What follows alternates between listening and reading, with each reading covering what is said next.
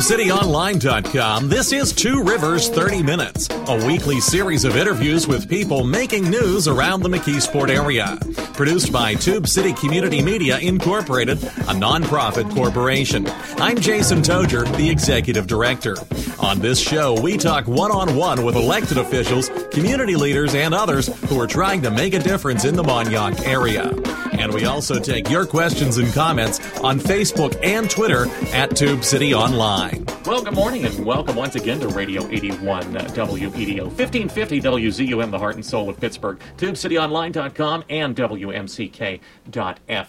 Well, they used to call Pittsburgh the Smoky City, but beginning in the 1970s and 80s, the air has largely cleared uh, with the demise of the steel industry in much of western Pennsylvania. It's cleared pretty much everywhere except for the Mon Valley. Just two years ago, the American Lung Association declared that the Pittsburgh area has the seventh worst air quality in the United States.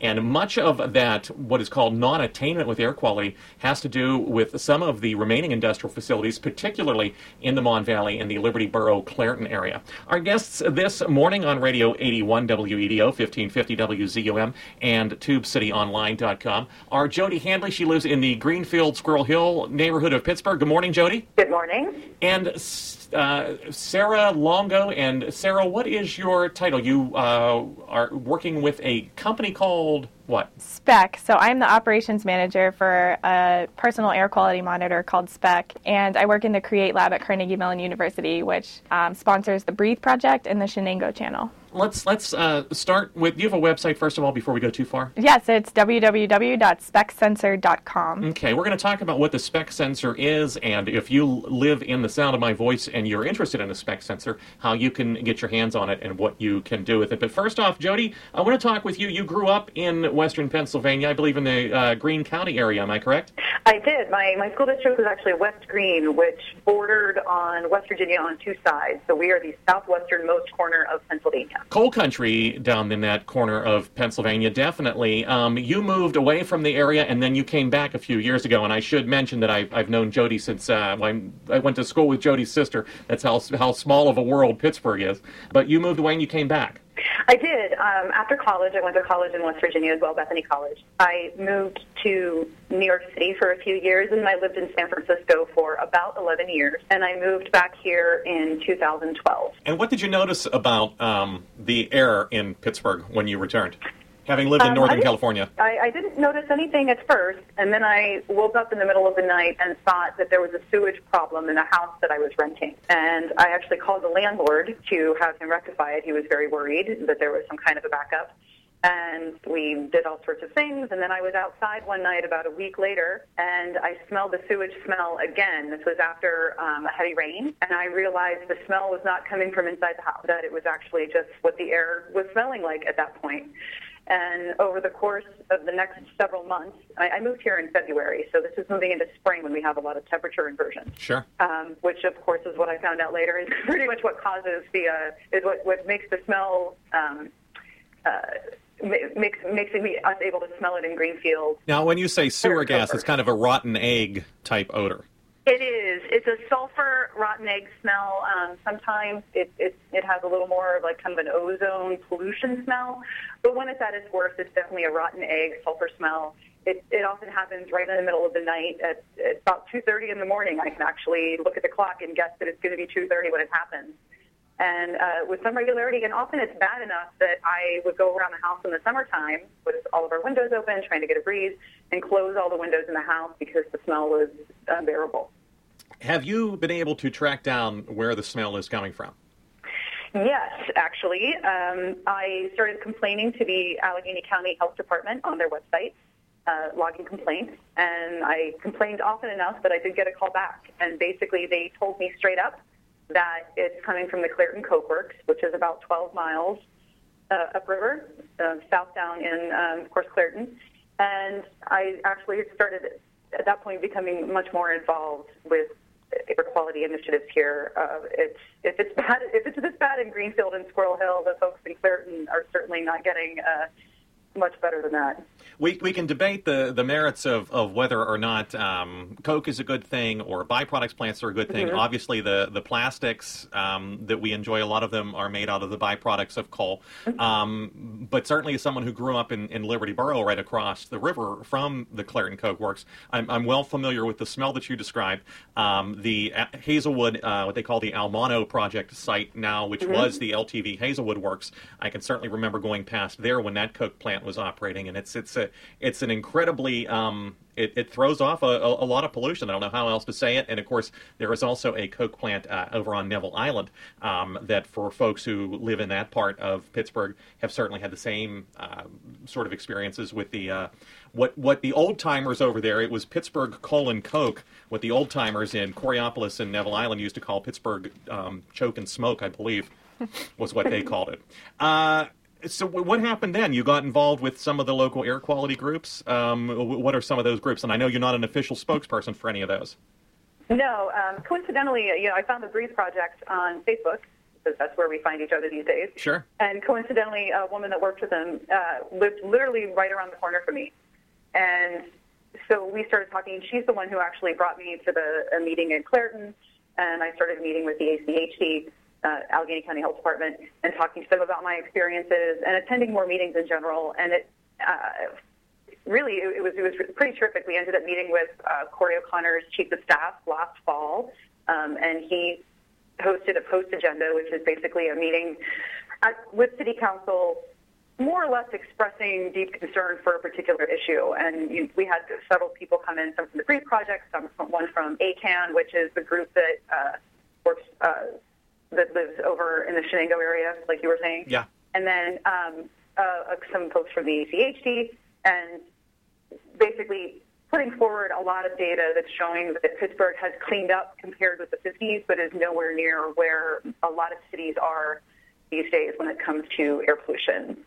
Jo- uh, jo- Jody Handley is on the phone with us right now. She's a resident of the uh, Greenfield Squirrel Hill area of Pittsburgh, and we're talking about air quality. I should disclose, I try to be honest with people on this program. I should disclose that in addition to having known Jody for many years, um, I am I'm also a stockholder in U.S. Steel. Uh, so I'm, I'm working both sides of the street here. So if you, you think, uh, geez, this guy is not impartial, all he wants to do is bash uh, the steel industry, no, that's, that's not exactly true either, because uh, I, I can see both sides of this, or at least I think I can. Sarah, I want to bring you into this. Sarah Longo works in the Create Lab at Carnegie Mellon University. I should disclose that conflict of interest too. in my day job, I am an employee of Carnegie Mellon University. Sarah, tell us what the Create Lab is. Sure. The CREATE Lab stands for Community Robotics Education and Technology Empowerment.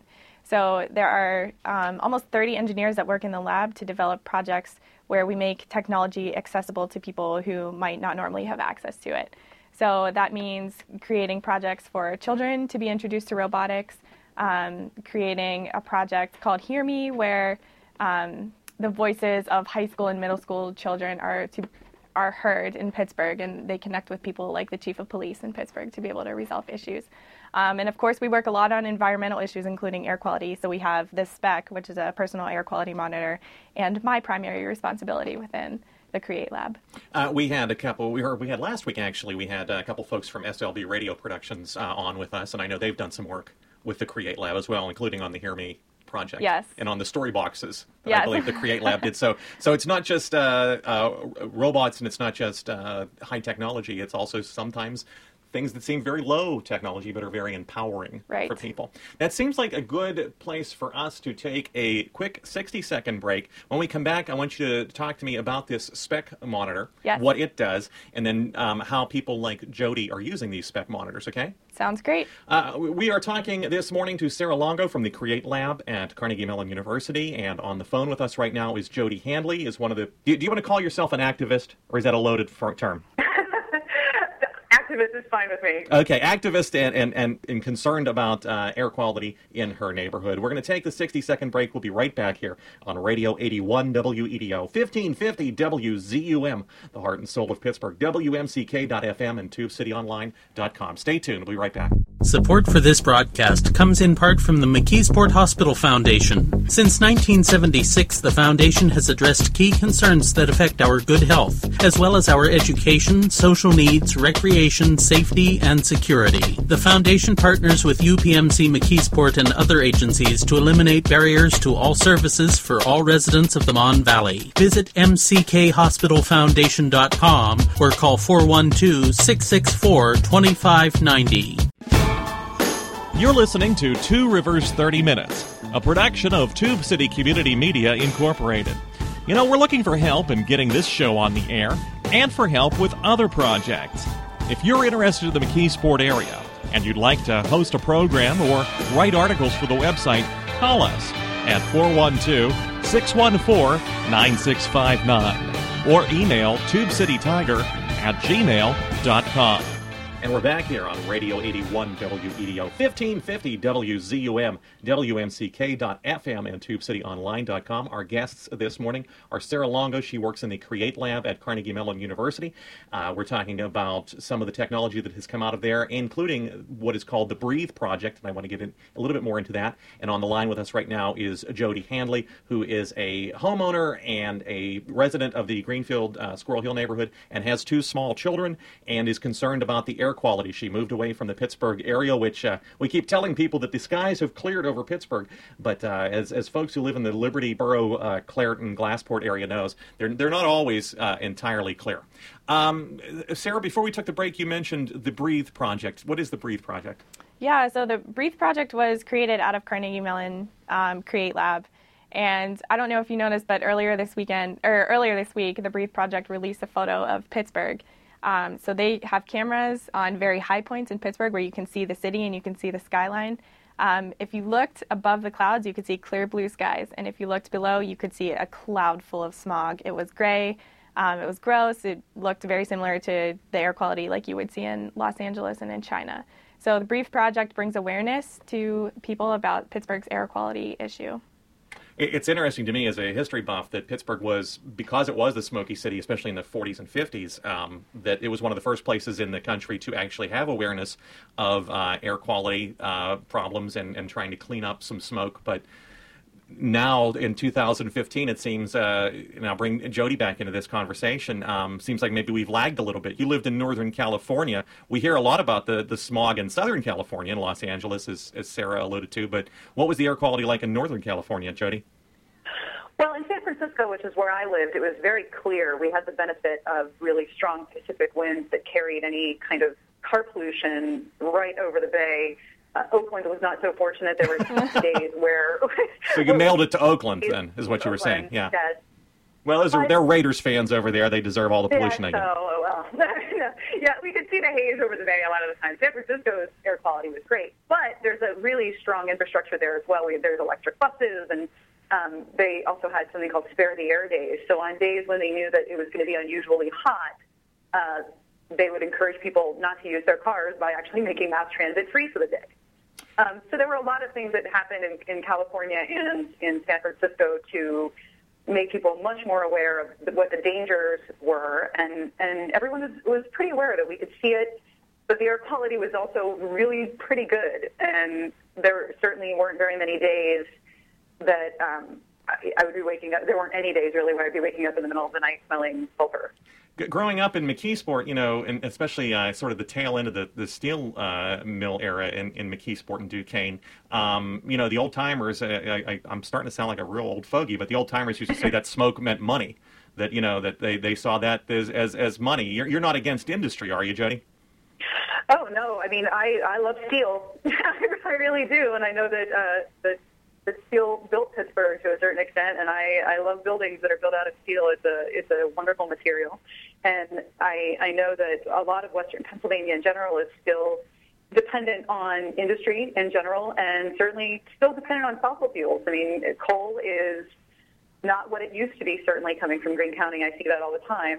Um, natural gas is, is still really important, but I think that with technology being what it is these days, we can be a leader really in industry to try to clean up. And we, it's not, we're not saying we don't need steel anymore, but there are things I, I know that we can do to clean the air so that it's a safe place to live.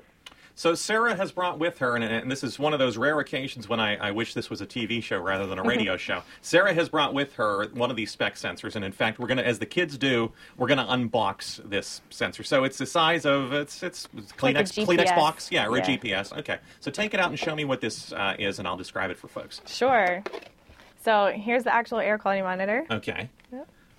It's kind of cute, actually. It looks It like an iPod small. dock or something. It does. Isn't it and- adorable? I Yeah. just yeah, and there's a cord, so it will work as soon as you plug it in. You don't have to press an on button. You don't need to take any extra steps in order for it to work. Okay, so it's got like a USB type charging port on the side. Mm-hmm. And you say I can just plug this in. Yep, and it will start giving you real time readings All of your air quality. All right, this is exciting radio, ladies and gentlemen. I'm glad you tuned in for.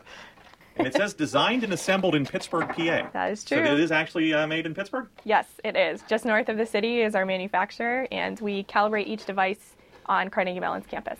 Cool. Okay. So uh, now it pops up. It's got a little screen. Like I said, it looks a lot like an iPod dock or something, Mm-hmm. but the screen that pops up looks like the, the thermostat in, in my house. And it says 97 C good. What does that mean? Yes, so the Speck gives you a reading of counts, which is the particles per liter of air that are being pulled in through the air intake, which is the hole on the very bottom of the Okay. Speck. So when you plug it in, there's a fan that runs constantly. It pulls air in through the intake, and there's an optic sensor that will shine light over the number of particles, and the sensor will read the number of particles per liter, and it'll show you a count of those particles every single second. N- So- Now, I would hope here in my office that the air was good quality, and, and Mm-hmm. um, h- how long does it take for it to sort of acclimate itself to its environment? Yeah, so typically after a full day, it will stabilize, or even a couple hours, it will Okay. stabilize. Jody, you got one of these, and, and what are you doing with it? I have it in my bedroom upstairs. Um, a lot of there's a lot of different kinds of um, indoor air quality as I've been learning as I as I've talked with Sarah and, and the folks at the Create Lab. Uh, when you cook dinner, for instance, that's going to go up. There's a lot of more particulate matter in the air. Oh, sure. When you're cooking, steam and all that kind of thing. So we kept it in our bedroom to see what would happen um, over time that we could watch it, and it, it's actually kind of it, it's really fascinating and a little embarrassing because um, we realized we, we have a wall-to-wall carpeting in our bedroom, and when I would I would walk in and I could see from a distance that the number would be somewhere in the hundreds, which is pretty low. And then I would walk in and say, I don't know, put a blanket on my bed or something, and just the act of kicking up dust in Kicks the the carpet dust. would make that number start to climb. Sure.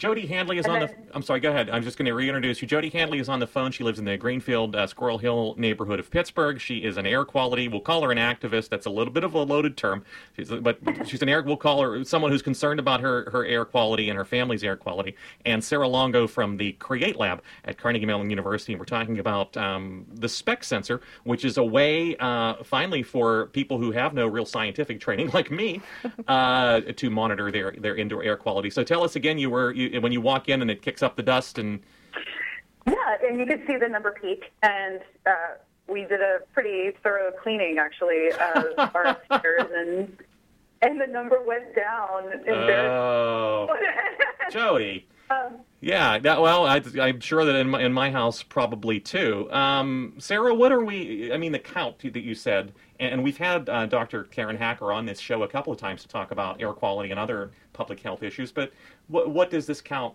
tell me? What are we measuring? So the count tells you the particles per liter of air Okay. that get pulled in through the intake. What size are the particles? The particles are about one thirtieth the diameter of a strand of hair, so they're so small that you can't see them. Well, those are the ones that are most harmful Okay. to your health. So when you breathe them in, instead of getting caught within the hairs in your nose, they get deep into your lungs, they attach to your cells, and it can get into your bloodstream. So when you think about standing next to a bus that's exuding pollution into the air, or living next to um, a coke plant like Jody might, you can think about what it's like to breathe in particles like that. It, it could be very hazardous to your health. Um, so, w- w- are, are the visible particles actually more harmful than the ones we can't see, or are they just as harmful? I, know, I know you're not a doctor. No, but there is Yeah. data and there are studies published online that the fine particles, the ones that we are measuring with the Speck, are the ones that are the most harmful because those are the ones that get into our bloodstream. Typically, the larger dust particles settle to the ground faster, and they're unless you're literally have your face on your carpet and you're sucking up Yeah. dust, then you don't typically interact with those. Um, so the fine particles are the ones that are the most hurtful. These are the 2.5 particles that people maybe if they read the health department news releases and stuff that they've seen the 2.5 p.m. I think it's yes, called. Yeah. so 2.5 micrometers in diameter or Okay. smaller. So one thirtieth of the size of a human hair. That's right. But they are when they when they are in a big cloud like that, you can they are visible to the naked eye. Yes, Okay. if it's large, if there are enough that you can see it. And that, happen. Mm-hmm. includes, like you said, buses, diesel trucks, diesel cars, um, people burning waste. I'm right? assuming. candles. Oh, even anything. candles. Mhm. Any combustion activity causes fine particles. So smoking, burning incense. Interesting. Okay, we're going to talk about how people can get their hands on one of these Speck sensors, which are made in the Pittsburgh area and designed at Carnegie Mellon University. We have one more uh, 60 second break, and then we'll be right back. Our guests this morning are Sarah Longo from the Create Lab at Carnegie Mellon University. We're talking about the Speck sensor and the Breathe project, and Jody Handley, who's a resident of the Greenfield Squirrel Hill area, who is one of the consumers, one of the users of the Speck sensors. You're listening to Radio 81 WEDO, 1550 WZUM, the heart and soul of Pittsburgh, WMCK.FM, and TubeCityOnline.com. Stay tuned. We'll be right back. Support for this broadcast comes in part from the McKeesport Hospital Foundation, celebrating 36 years of supporting community health programs and services for you and your family. The foundation works with UPMC McKeesport as well as through the Mon River Fleet partnerships in Braddock, Clairton, Duquesne, and McKeesport. If you would like to make a donation to the McKeesport Hospital Foundation or find out more about it, visit mckhospitalfoundation.com or call 412 664 2590. You're listening to Two Rivers 30 Minutes, a production of Tube City Community Media Incorporated. If you've got an idea for someone who you'd like us to interview, or a question or comment, you can find us on Facebook and Twitter at Tube City Online. And we're back for a final few here on Radio 81 WEDO, 1550 WZUM, WMCK.FM, and TubeCityOnline.com. Our guests this morning, Jody Handley and Sarah Longo. We're talking air quality, and we're talking the Speck sensor that was uh, d- invented and designed at Carnegie Mellon and is made in Pittsburgh. Sarah, can you give us the website for the Speck sensor again? Yes, it's www.specksensor.com. So, how does one get their hands on one of these Speck sensors, and, and what do they cost? So it directs cost $200 on our website. So if you visit our website, you can buy one directly off of there. Um, we also offer these in the Carnegie Library system. So the Specks are in 19 libraries across Pittsburgh. So if you weren't ready to buy one um, or you couldn't You can afford it, borrow one and you can borrow one like a book from the library. That's right. All right. and and what does the data then, I, I, Jody? What do you do with the data, for instance? I mean, what's the highest reading, for instance, that you've seen on your Speck sensor? The highest reading that we've gotten so far was um, from insulation, actually. We recently got um, that kind of fine particle insulation Yeah. in our attic, which is, you know, it's kind of blown in and it's made of recycled newspapers and, and cloth and stuff, and it's great insulation. Um, but my husband had to go up there and buttress it a little bit, and after it had been installed, and he came down and he was wearing a mask, and he actually came down out of the attic and saw that the Speck sensor was reading in the 7,000s Whoa. wow. which was pretty sobering. Um, and what we want to do, what I would like, what I want to do, and I haven't gotten around to it, um, embarrassingly, is plug it into my computer. And I think Sarah can probably talk a little bit more about that. Yeah. Look at what the, look at what the patterns are, because I would like to see, um, you know, what time of day it tends to be higher and that kind of thing. You know, we don't have pets. We You don't have pets, you said? We got a little beep there. Yes, pets. Uh-huh. And uh, we don't smoke.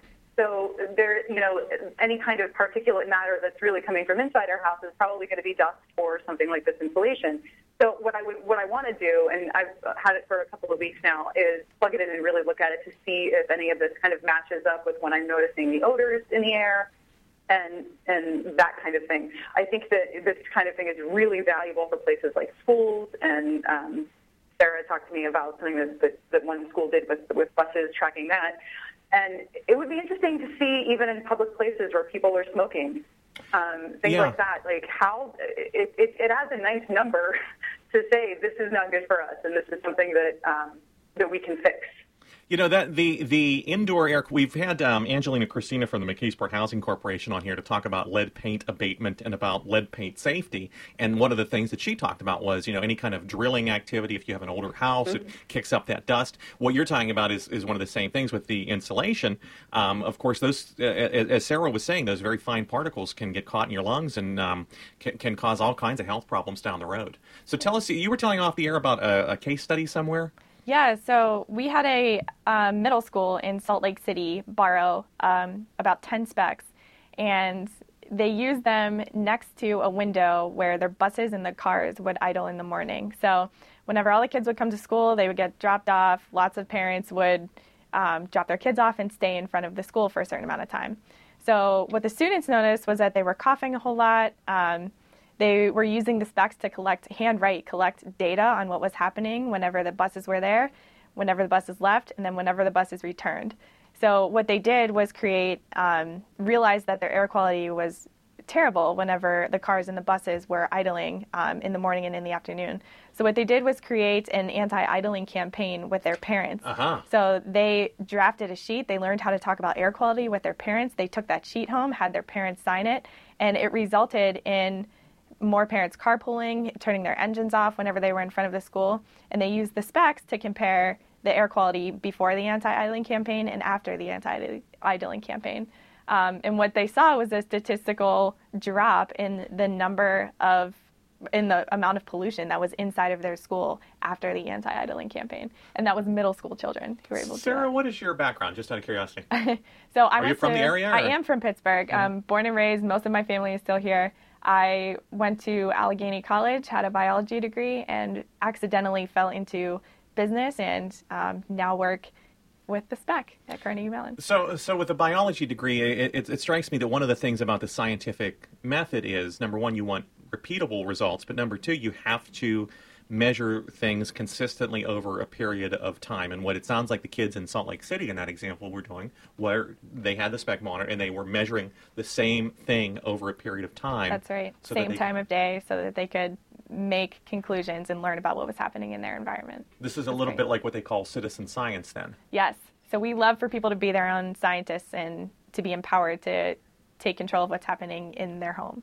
Uh, Jody, in the last couple of minutes that we have here, um, what are you doing uh, going forward then uh, to, to work on these air quality issues in the Pittsburgh area?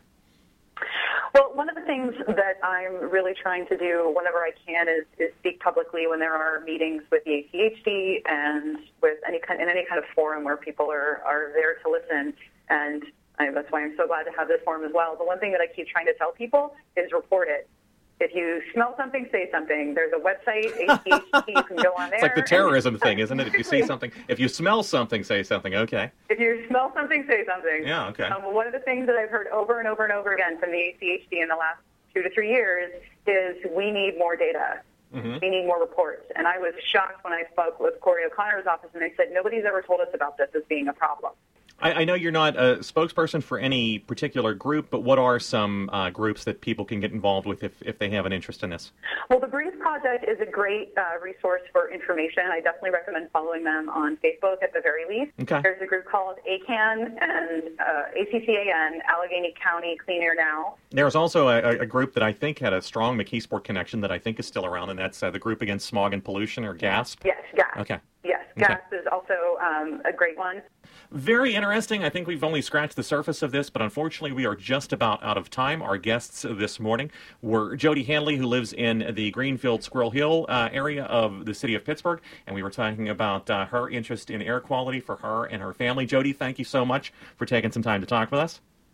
Thank you. And Sarah Longo from the Create Lab at Carnegie Mellon University. We were talking about the Speck sensor.